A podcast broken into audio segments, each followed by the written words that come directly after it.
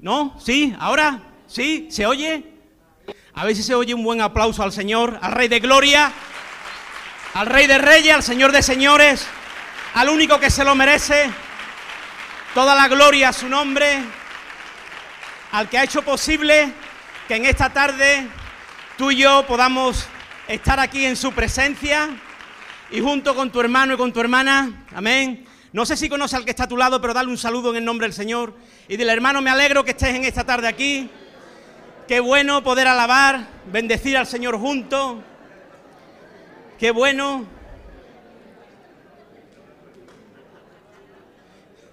Gloria a Dios.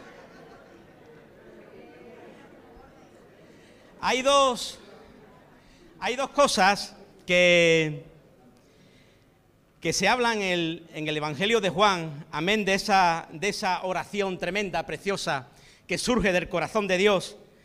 Eh, evidentemente hecho carne aquí en la tierra que fue Jesús cuando oró por su iglesia, pero hay dos elementos que, que Jesús se refiere cuando dice que su iglesia va a ser conocida aquí en la tierra, y uno es por el amor y otro es por, por la unidad. Amén, por la unidad. Por la unidad dice que se conocerá la tierra, eh, la iglesia aquí, aquí en esta tierra. Y yo quiero, ya que, ya que vemos eh, hermanos, hermanas de, de distintos lugares, de distintas congregaciones, eh, de distintas iglesias, eh, a ver si lo hacemos bien. Yo quiero que, a la de tres eh, tú, tú, digas el, el nombre de la, de, la, de la, iglesia, de la, de la, congregación a la cual tú perteneces. A ver si lo hacemos bien. A la una, a la dos, tres.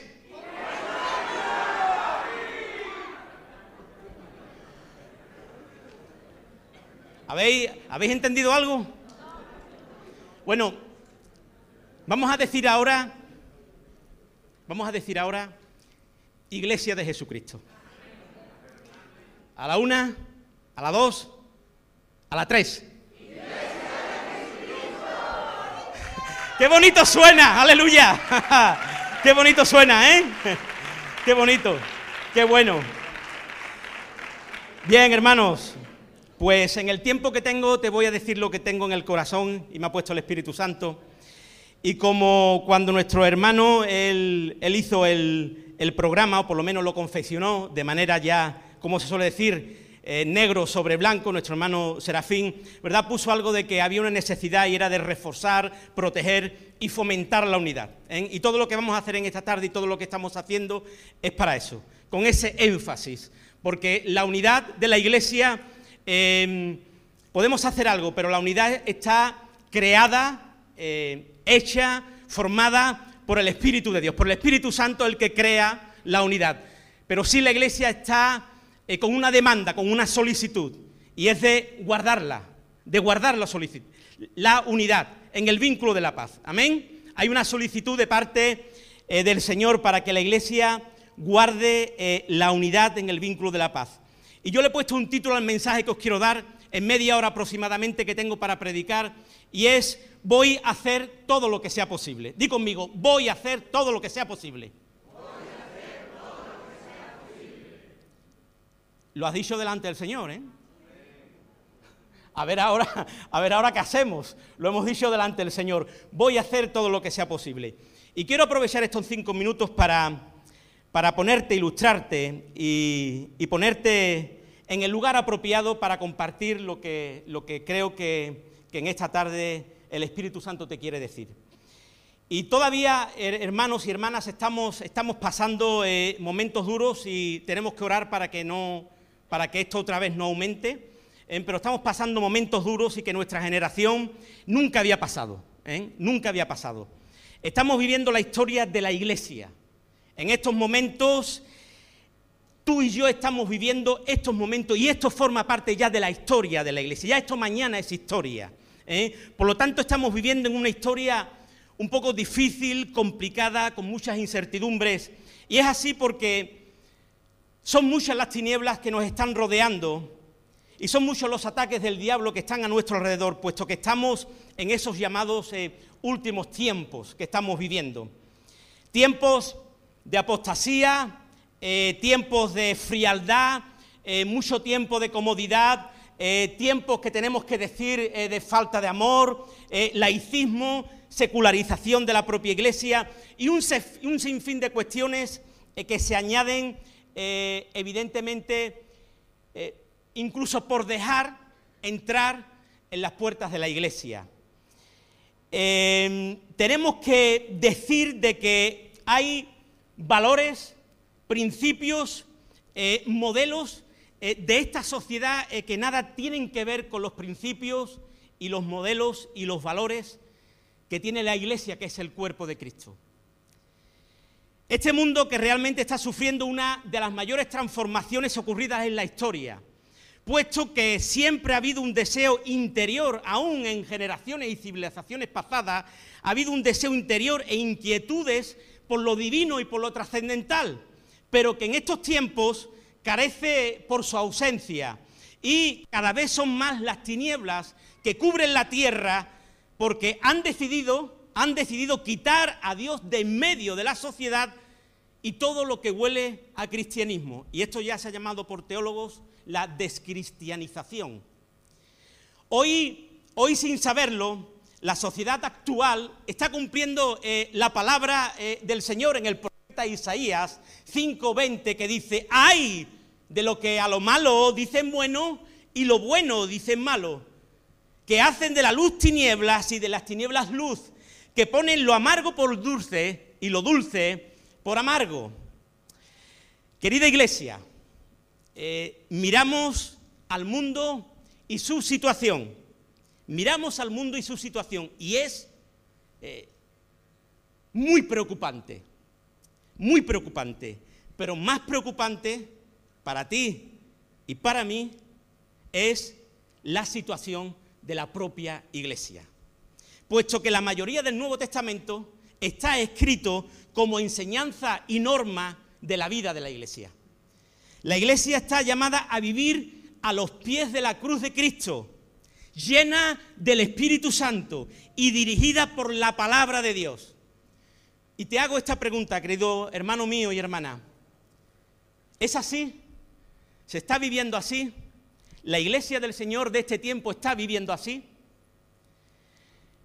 En este tiempo de crisis sanitaria que estamos viviendo, habrás escuchado eh, muchísimos mensajes. Y tú y yo podemos escuchar muchos mensajes, tanto en los púlpitos como a nivel de redes sociales y demás. Y, y habrás escuchado mensajes de diferentes maneras, con diferentes temas, mensajes de ánimo, mensajes apocalípticos, mensajes de estar alerta, mensajes de motivación, mensajes de estar preparados.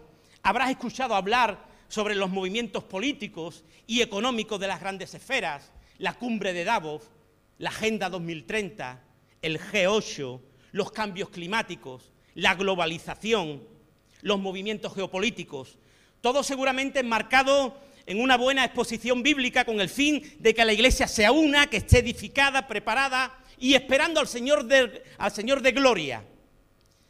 Todos queremos dejar estos tiempos que estamos viviendo, que son tiempos difíciles y complicados. Y nuestro deseo es, como dijo el apóstol Pablo, extendernos a lo que está por delante, a ese supremo llamamiento. Amén.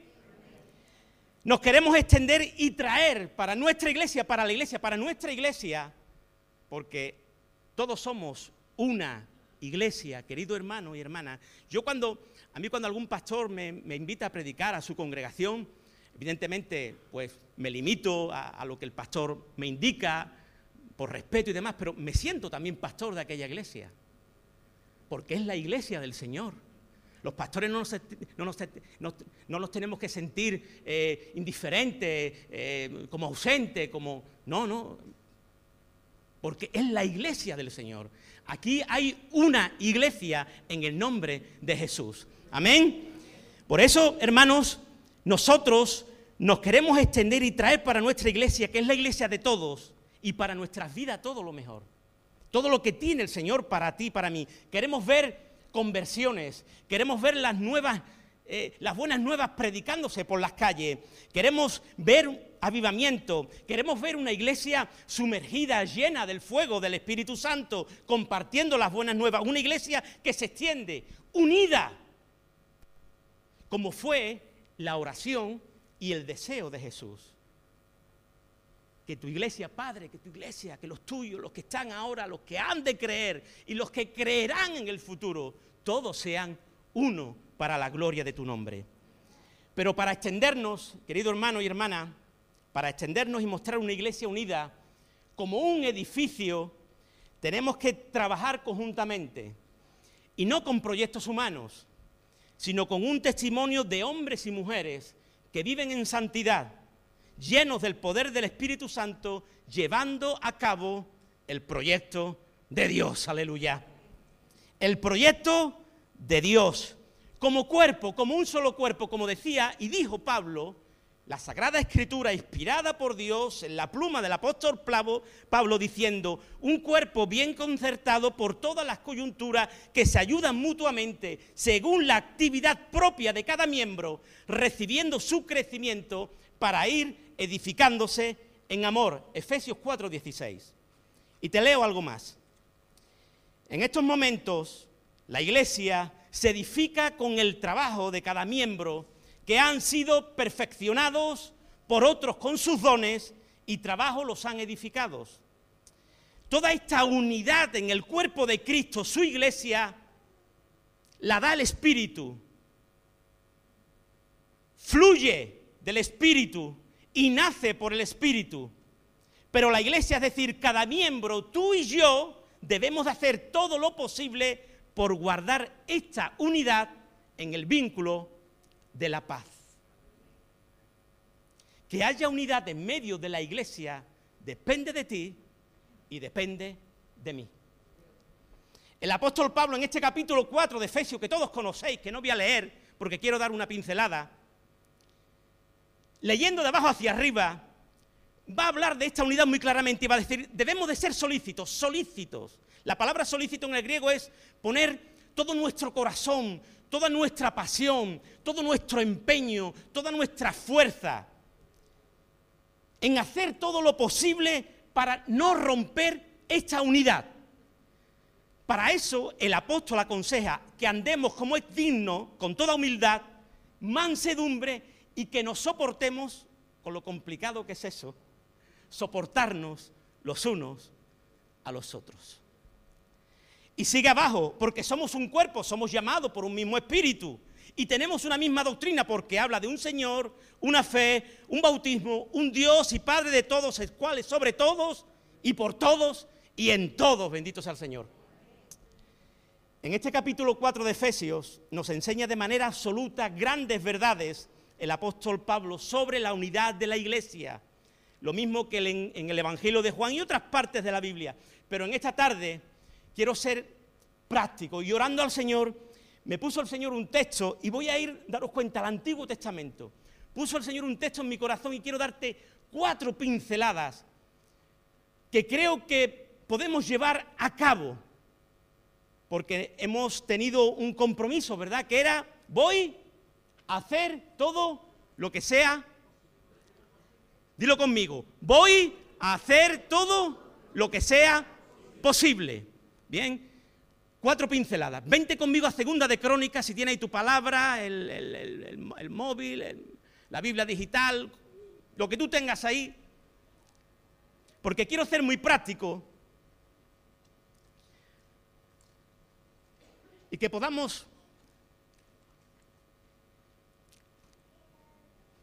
Segunda de Crónicas,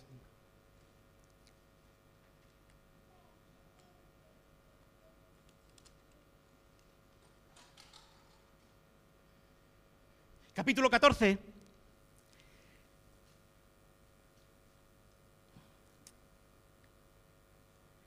Dice el verso, el verso 1, leo desde el verso 1, van a hacer 6, 7 versículos.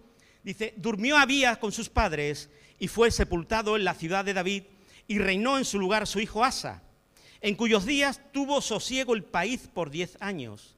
E hizo Asa lo bueno y lo recto ante los ojos del Señor su Dios, porque quitó, di, quitó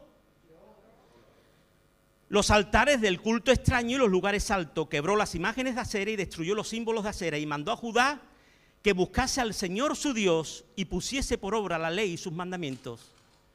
Di, buscar a Dios. Poner por obra sus mandamientos. Quitó asimismo de todas las ciudades de Judá los lugares altos y las imágenes, y estuvo el reino en paz bajo su reinado. Y dice, y edificó, y edificó ciudades fortificadas en Judá, por cuanto había paz en la tierra y no había guerra contra él en aquellos tiempos, porque Jehová le había dado paz. Dijo por tanto a Judá, edifiquemos estas ciudades y cerquémosla, dicerquémosla. De muros con torre, puertas y barras, ya que la tierra es nuestra, porque hemos buscado al Señor nuestro Dios, le hemos buscado y Él nos ha dado paz por todas partes. Edificaron pues y fueron prosperados, aleluya.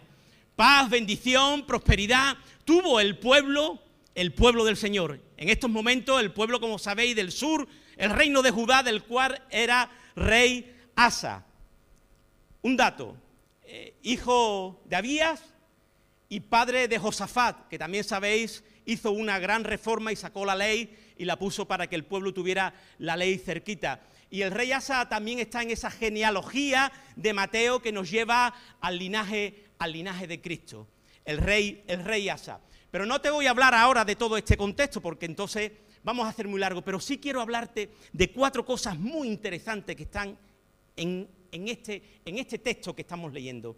Estamos, como hemos dicho, en un momento concreto, en un tiempo oportuno, en un momento de nuestra historia donde nuestra iglesia, tú y yo, necesita evidentemente hacer, hacer cambios, hacer cambios profundos, cambios profundos con, con, la, con el objetivo de profundizar nuestras estacas, nuestras cuerdas, nuestras vidas en una fe poderosa, arraigados en la palabra de Dios para todo aquello, toda aquella tormenta que se está avecinando, la iglesia esté fortalecida en el poder del Espíritu Santo, con una clara dirección y con sabiduría en nuestras vidas para dirigirnos conforme a la voluntad de Dios. Amén. Dice ahí el texto, el pueblo de Israel pasó por muchos momentos y, periodos drásticos, catastróficos, pero sus mejores momentos fueron cuando se decidían seguir a Dios por encima de todo, cuando sus criterios y deseos eran uno, y cuando en sus pensamientos brotaba el beneficio del bien, del bien común. En esos momentos Dios traía paz y prosperidad. Para esto hay que hacer reformas, cambios, y hay que hacer reformas en nuestras vidas. No hay que hacer reformas en los edificios, que son meramente ladrillos, sino en la iglesia, en tu vida y en mi vida, para la gloria del Señor. Y quiero destacar cuatro cosas que hizo aquí el rey Asa en esta reforma, en estos cambios que hizo en el pueblo, para que Dios trajera esa bendición para el beneficio del pueblo, para el bien común del pueblo. Y lo primero que hizo fue que quitó, quitó.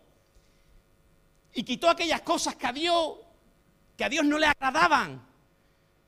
Fue a los lugares altos, los lugares altos eran montículos, montañas que estaban en los alrededores, se subía en lugares altos, se levantaba un altar y se adoraban a los dioses falsos. Él, él, llega y dice, fuera todos los dioses falsos, todo lo que no agrada a Dios. Porque cuando hay cosas dentro del pueblo de Dios que no agrada a Dios, el pueblo no es bendecido. Los lugares altos, las imágenes y símbolos de acera. Dice que acera era, era la diosa cananea de la fertilidad, ¿eh? esposa del dios Baal. Y su símbolo dice que era, era un árbol, un árbol contrado, un, un tronco junto, junto al altar. Dios quería que su pueblo lo adorase en el templo y no en los lugares altos que edificaban para adorar a otros dioses. Por eso la palabra de Dios nos enseña que para guardar la unidad en paz tenemos que quitar todo aquello que a Dios no le agrada. Amén. Y muchas veces se dice, eh, parece Parece que nos da vergüenza, ¿verdad? Muchas veces hablamos como si no quisiéramos molestar.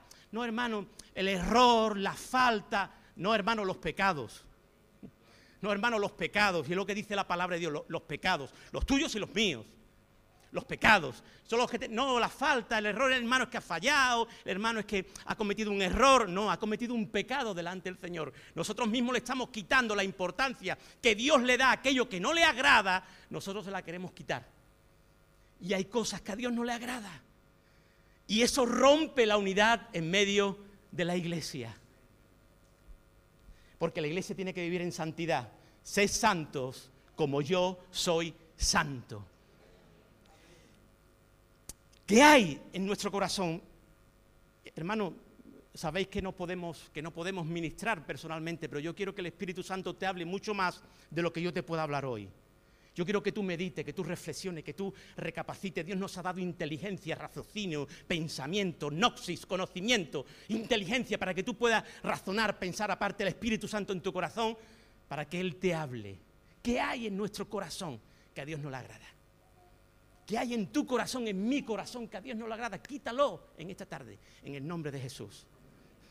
Porque eso va a impedir que tú puedas proteger, guardar, fomentar, ayudar, aportar, defender, guardar la unidad en medio de la iglesia. Querida iglesia, quitemos estas cuestiones. Y quiero hablarte del interior, después te voy a hablar del exterior, pero quiero hablarte del interior, quitemos estas cuestiones que hay en esos lugares altos que debes de quitar. Estamos llamados a vivir en santidad. Pecados nos influyen negativamente para la unidad y la buena marcha de la iglesia. Debemos de quitar todo aquello que contrista al Espíritu Santo. Y ya el apóstol Pablo en Efesios ya da una lista, ¿verdad? Ira, eh, contienda, malos tratos en medio, en medio de la familia, celos, contiendas, malicia, lujuria, idolatría, alcohol, tabaco, sexo fuera del matrimonio, chismes, murmuración, hablar mal de la propia iglesia, hablar mal de un hermano que ha sido limpiado con la sangre de Cristo y es cuerpo, cuerpo, miembro de la iglesia de Cristo. ¿Cómo nosotros nos atrevemos a hablar mal de un hermano que ha sido lavado por la sangre del Cordero? y que es templo del Espíritu Santo. ¿Cómo nosotros nos atrevemos a hablar mal de un hermano? Eso rompe la unidad, querido hermano y hermana. Todos pecamos, todos tenemos pecado, todos creo yo que tenemos que mirar nuestro corazón y decir, Señor, esto está impidiendo una unidad como tú quieres, en tu palabra perfecta con mi hermano y con mi hermana, aún de otros lugares, porque hay cosas que a ti no te agradan.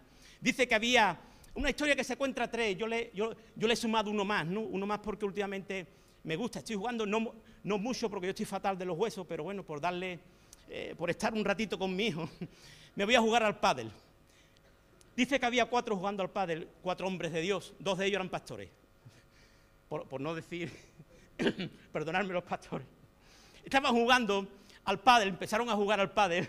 Aquí hay grandes maestros, ahí está mi consuelo, que es un gran profesor del pádel. Estaban jugando al pádel estos cuatro hermanos, hombres de Dios, fervorosos, y llegan al vestuario después de, ese gran partido y llega y, y, uno de ellos, bueno, pues empieza a derrumbarse, a ponerse muy cabizbajo, muy cabizbajo y, tremendamente triste. Los otros tres van y le dicen, mm, hermano, ¿qué, te ocurre? ¿Qué te, ¿Qué te, pasa? No, hermano, yo estoy luchando porque quiero ser un hombre de Dios, fervoroso, eh, amante de todo lo bueno, pero llego a casa y abro la botella de whisky y, hasta que no acabo no puedo parar, por favor, necesito que oréis por mí eh, porque no puedo. vamos a orar, hermano, vamos a orar por este hermano. El otro ve que, claro, y se abre, y se abre ya la veda. El otro, uy, hermano, pues orar por mí porque yo, yo tengo lujuria, yo, mis ojos, yo veo a una, muchacha bonita y, mis ojos se van y pienso y, sueño y, tengo una cadena, no, no, no, puedo romper, no me puedo deshacer de ella. Por, por favor, necesito que oréis por mí, que vamos a orar por el hermano, oran por el hermano. El tercero, bueno, hermano, yo es que tengo una buena economía, pero me, cuesta dar, me cuesta ofrendar, llego por la noche y cuento el dinero, cuento los billetes y quiero más y, el cajón y soy un ávaro, soy un ávaro, un ávaro. Orad por mí, por favor. Orad, hermano, llorando los tres hermanos y uno se queda un poquito más ahí. Y los otros te lo miran y le dicen, hermano, tú, dice, no, hermano, yo no. Yo lo que sí estoy, estoy deseando salir de aquí para contarlo. Es decir, que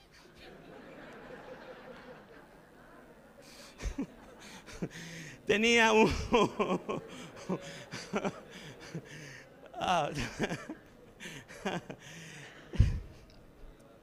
Qué bueno. Hermano, eh, nuestros lugares altos pueden ser nuestros pecados, nuestros pensamientos, nuestros argumentos, nuestras cuestiones. No es que yo sea así, no es que yo pienso. Yo no sé si tú has escuchado esto alguna vez, ¿verdad? Pero yo, yo es que, y, dice el apóstol Pablo, yo ya no soy yo, yo, ya no vivo yo, vive Cristo en mí. No son tu pensamiento, no es tu cosmovisión, es la cosmovisión de Cristo en tu vida. Tú tienes que mirar con las gafas de Cristo, porque si no, mal lo llevamos, mal lo llevamos. Ahí también, ¿verdad?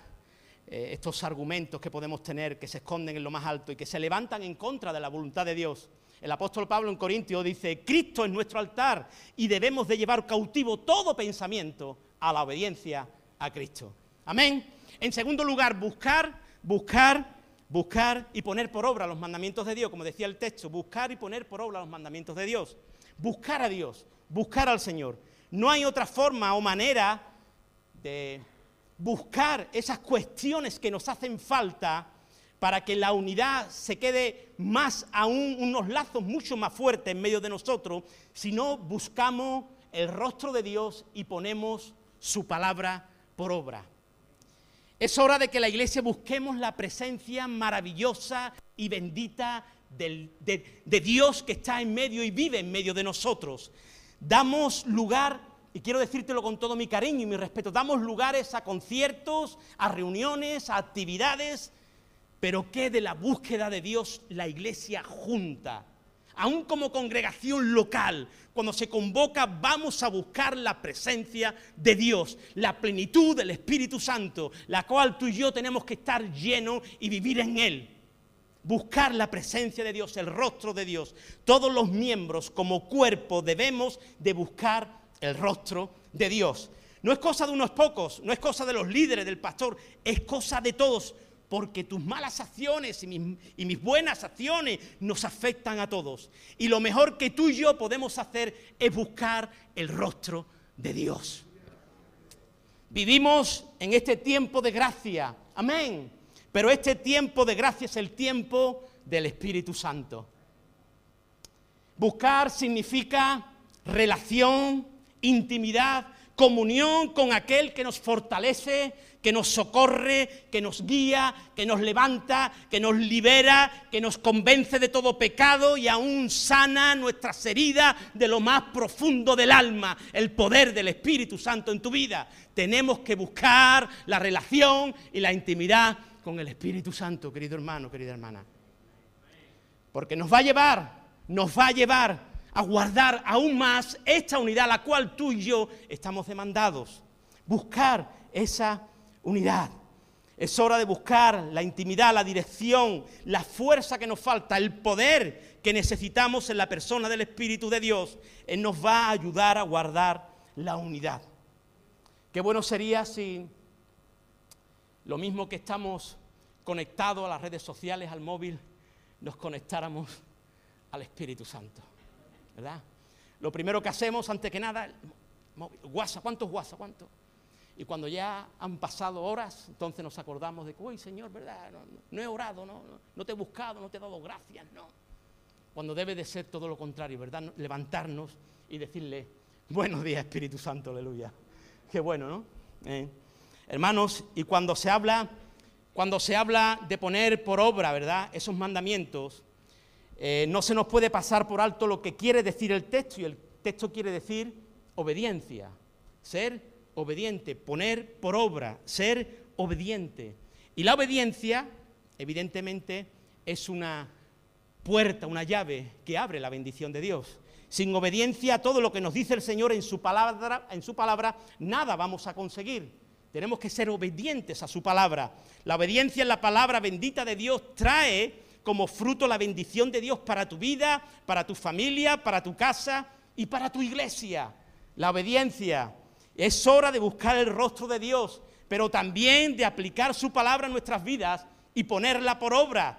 Tenemos que tomar decisiones y nos tenemos que posicionar en ser obedientes a la palabra de Dios. Amén.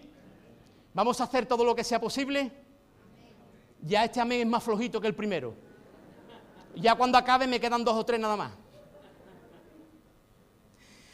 Edificar, el tercer punto, decía, edifiquemos, edifiquemos, quitemos, busquemos al Señor y pongamos por obra, pero edifiquemos. Hay un llamamiento a todo el pueblo, edifiquemos, edifiquemos.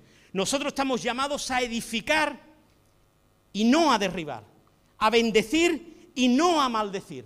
No podemos ser piedras de tropiezo. Amén, hermanos, no podemos ser piedras de tropiezo. Por eso, hermanos, la iglesia está llamada a edificar. Tenemos que edificar a nuestros hermanos, aquellos que se acercan a nosotros con el deseo de ser bendecidos.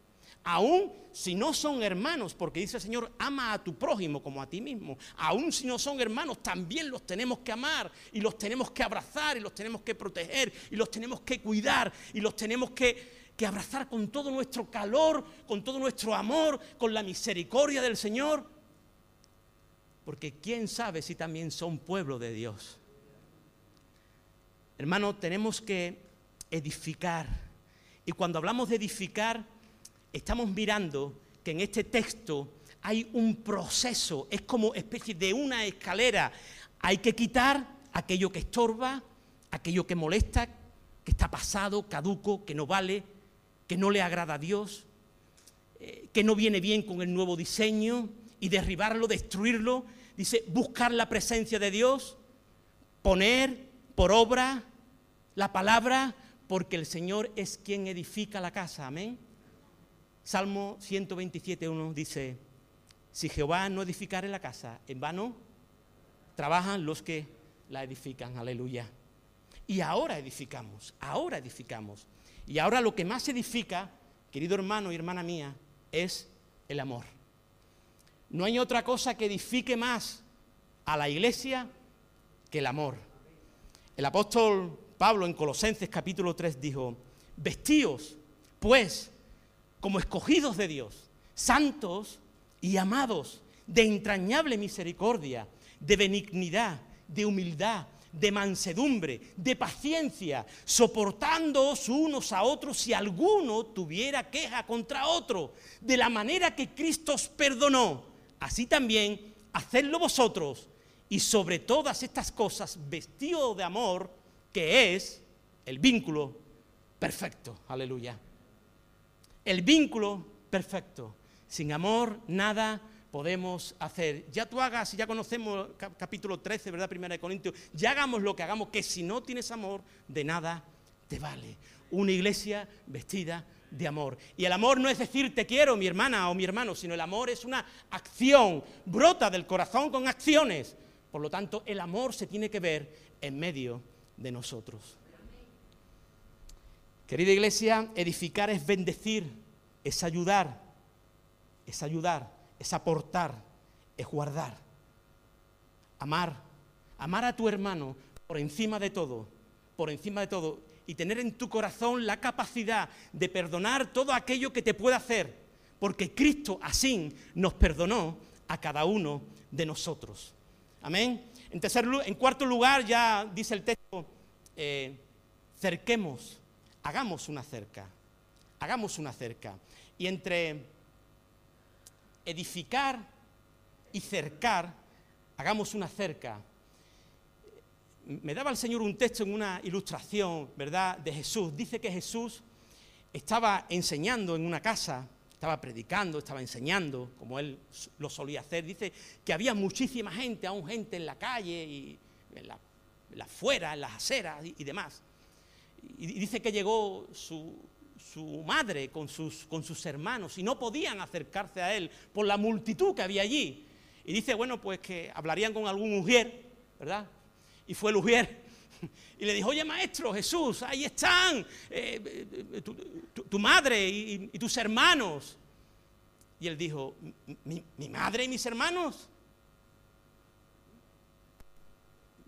Yo quiero que tú mira a tu hermano que tienes a tu lado. Míralo, míralo, míralo. Míralo. ¿Hay algún matrimonio que le ha dicho a la mujer, no, no, a mí no me mires, que estoy enfadado contigo?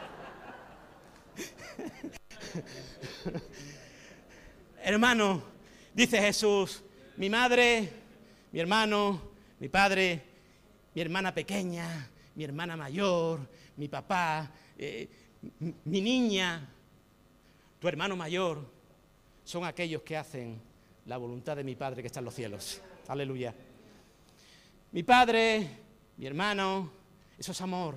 Eso es que tú veas con la visión que Jesús ve a su cuerpo, a su iglesia, aquellos que hacen la voluntad de su Padre, aquellos que hacen la voluntad de su Padre, es, tu, es tu, mamá, es, tu papá. Eh, si algún joven se acerca a mí y me dice, papá, dame 10 euros, para eso no me vaya, ¿eh? para eso no. ¿Entendéis, hermano, lo que significa? Esa visión de cuerpo, esa visión de familia, esa visión de amor, de cercar. No, no, es que mi hermano, quien se reúne conmigo y quien no se reúne conmigo, sino que se reúne en otro lugar, es mi mamá, es mi papá, es mi hermana mayor o mi hermano pequeño. Yo todavía tengo que, esto que, orar. ¿eh? Esto es muy profundo, querido hermano y hermana. Pero esto es lo que nos enseña la palabra de Dios. Cerquémoslas. Hay, hay un llamado en el texto para que tú eh, puedas y debas cercar a la iglesia. Cercar a la iglesia. Es decir, guardar. Y no a la iglesia. a tu mamá, a tu papá, a tu hermano y a tu hermana, a tu abuelito o a tu abuelita. Guardar, proteger y así velar por la unidad. Si queremos vivir en unidad y tener paz y prosperidad, si tú quieres ver a la iglesia llena de esa bendición gloriosa de Dios, viviendo en el fuego del Espíritu Santo, debemos de ser guardas de nuestros hermanos y nuestras hermanas. Amén. Amarlos. ¿Por qué? Porque mi hermana, si es menor que yo, es mi hermana pequeña. Y si es mayor que yo, es mi hermana mayor. Y si es todavía mucho mayor, será mi mamá o mi papá, o mi abuelo o mi abuela. Esos son los miembros del cuerpo de Cristo. Y es así como tú y yo debemos de mirar al cuerpo de Cristo. Amén. Cercar a nuestros hermanos, como, como se cerca un campo, eh, como se levanta una, valla en, en, una finca o un muro en una, en una fortaleza, en un castillo, sin dejar ningún hueco al descubierto. Sin una cerca o muro, un edificio está totalmente desprotegido y al descubierto. Cercar a nuestros hermanos es protegerlos, guardarlos, ayudarlos, hablar bien de ellos, porque al contrario sería dejarlos al descubierto, desprotegidos y toda obra de maldad se introduciría por las grietas y los huecos que estamos dejando. Y quiero decirte que hay uno como león rugiente, que es el mismo diablo, está deseando ver una puerta abierta, un resquicio, una pequeña grieta, una pequeña abertura para entrar, matar, robar y destruir. Ya voy, ya voy acabando, ya voy acabando. Esta era la palabra secreta para el grupo de alabanza. Ya voy acabando. Le dije, hermano, cuando yo diga ya voy acabando, ya. Le dije, cuidado con los pastores que dicen que ya van acabando porque entonces... Pero eso era antes, ahora no, ahora era antes. El pastor de antes decía, estoy acabando y todavía le quedaba una hora, pero no. A mí me quedan cinco minutos. cinco minutos. Os dije, hermano, que hablaría del exterior, estoy acabando, de verdad os lo digo. Las cercas, las cercas son para guardar lo que viene de afuera. Antes hablábamos del interior, quitar el interior, pero ahora lo que viene de afuera. Y quiero que me oigas Cinco minutos, por favor. Es interesante lo que te voy a decir. Y la mejor cerca que podamos levantar, la mejor valla que podamos levantar es la palabra de Dios. Las sagradas escrituras deben de ser la cerca que proteja todo aquello que quiera romper la unidad en medio de su iglesia. ¿Quién dice conmigo amén. Las diferencias los cismas, las divisiones, las herejías, falsas doctrinas, aún todo este movimiento de liberalismo que hay y secularización de la propia iglesia que está cayendo la iglesia parte, parte de hoy, de este tiempo. La sola escritura, que dio hermano y hermana, es nuestra mejor cerca, nuestra mejor valla, nuestro mejor vallado. La sola escritura es nuestra mejor defensa. Por eso tenemos que volver al discipulado masivo, como ahora se quiere hacer con las vacunas, discipulado masivo, algo que es tremendamente complicado en las iglesias. Yo no sé, pastores, en la vuestra, pero en la mía, dar un discipulado hoy en día, wow, ¿qué cuesta? Todo el mundo está muy comprometido, nadie tiene tiempo, ¿qué cuesta dar un discipulado? Antes nos convertíamos y ya estábamos deseando dar un discipulado aquí, allí, en las casas, íbamos, predicamos el Evangelio. Ahora vamos el domingo, cumplimos, iba a hacer algo pero no lo voy a hacer. Estamos ya cumplidos. Hemos ido a la iglesia el domingo, hemos ido al culto, ya de aquí para el cielo. Hermanos, tenemos que volver a la palabra de Dios, a una iglesia viva, a una iglesia con amor, a una iglesia deseando la palabra de Dios, porque es Dios, Dios hablando a mi corazón, hablando a mi corazón. Por eso, hermano, quiero decirte que la palabra de Dios es la mejor valle, la mejor cerca que tú y yo podamos tener en la iglesia. Porque movimientos como ya conocemos y lo habrás escuchado y te habrán predicado y enseñado, como el LGTBQ, solo Jesús, el método científico crítico, ¿verdad?, de interpretación, el liberalismo, han traído secularización a la iglesia. Es decir, la iglesia está dejando las cosas de Dios, la propia iglesia, las cosas de Dios las estamos dejando, las estamos superficializando. Se están diluyendo. Vivimos un momento muy light. Ha desarrollado, incluso la propia iglesia ha desarrollado una teología liberal y la Biblia ha perdido toda su autoridad. Lo moral es algo muy relativo. Los valores y principios que siempre se han reído se han perdido y todo hoy vale. Todo hoy vale. Aún se hacen leyes que van en contra de la misma voluntad de Dios. Y esto destruye la unidad. Cerquemos, queridos hermanos y hermanas, cerquemos a la iglesia con las sagradas escrituras, la palabra de Dios, infalible, inerrante, inmutable e inspirada por el mismo Dios de los cielos. Cierra tus ojos un momento. Acabo con esta frase que he anotado. Y le pido al Espíritu Santo que te siga hablando un momento. Porque amado mío y amada mía, querido hermano y querida hermana, debemos de hacer cambios y todo cambio, toda reforma trae un derribar y un edificar de nuevo. Y los cambios cuestan. Evidentemente esto conlleva un trabajo. Quizá deshacernos de cosas que nos gustan, que incluso amamos, pero que tenemos que quitar porque nos estorban para un nuevo comienzo de trabajo, de vida, de visión, de propósito. Pero esto traerá mejores lazos y guardará la unidad. Hermano, hermana, si tú quieres que esta tu iglesia, tu iglesia, la iglesia de todos, sea bendecida con paz, con bendición, con el beneficio común, con la prosperidad de Dios y sobre todo que la unidad sea guardada, protegida. Ven y quita todo aquello que te moleste. Y no aquí, sino ahí a ese lugar donde tú estás, solamente con el Espíritu Santo. No hace falta que te levantes, no hace falta solamente ahí donde tú estás. Ahí está el Espíritu Santo. Está contigo. Ve, quita aquello que tú sabes que no le agrada a Dios, que rompe la unidad, que perjudica la unidad. Esfuérzate, esfuérzate, esfuérzate en buscar al Señor, el rostro de Dios. Llénate del Espíritu Santo poniendo por obra su palabra con obediencia y haz un compromiso con el Señor para edificar y cercar a tu hermano, a tu hermana, protegerlos en el nombre de Jesús. Cierra tus ojos. Cierra tus ojos. Voy a hacer todo lo que sea posible.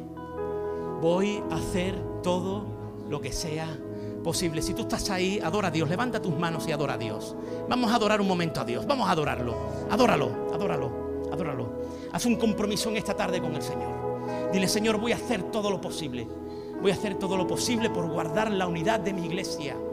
Me guste o no me guste, me cueste trabajo o no me cueste trabajo.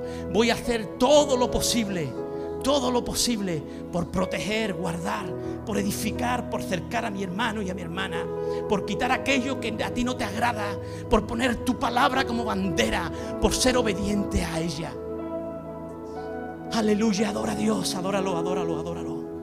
Oh Espíritu Santo, Espíritu Santo, aleluya. Tú estás aquí en medio de nosotros, tú estás mirando los corazones, corazones de tus hijos y de tus hijas. Este es tu cuerpo, Cristo. Este es tu cuerpo, ministranos, ministranos, ministranos, aleluya, aleluya, aleluya, aleluya.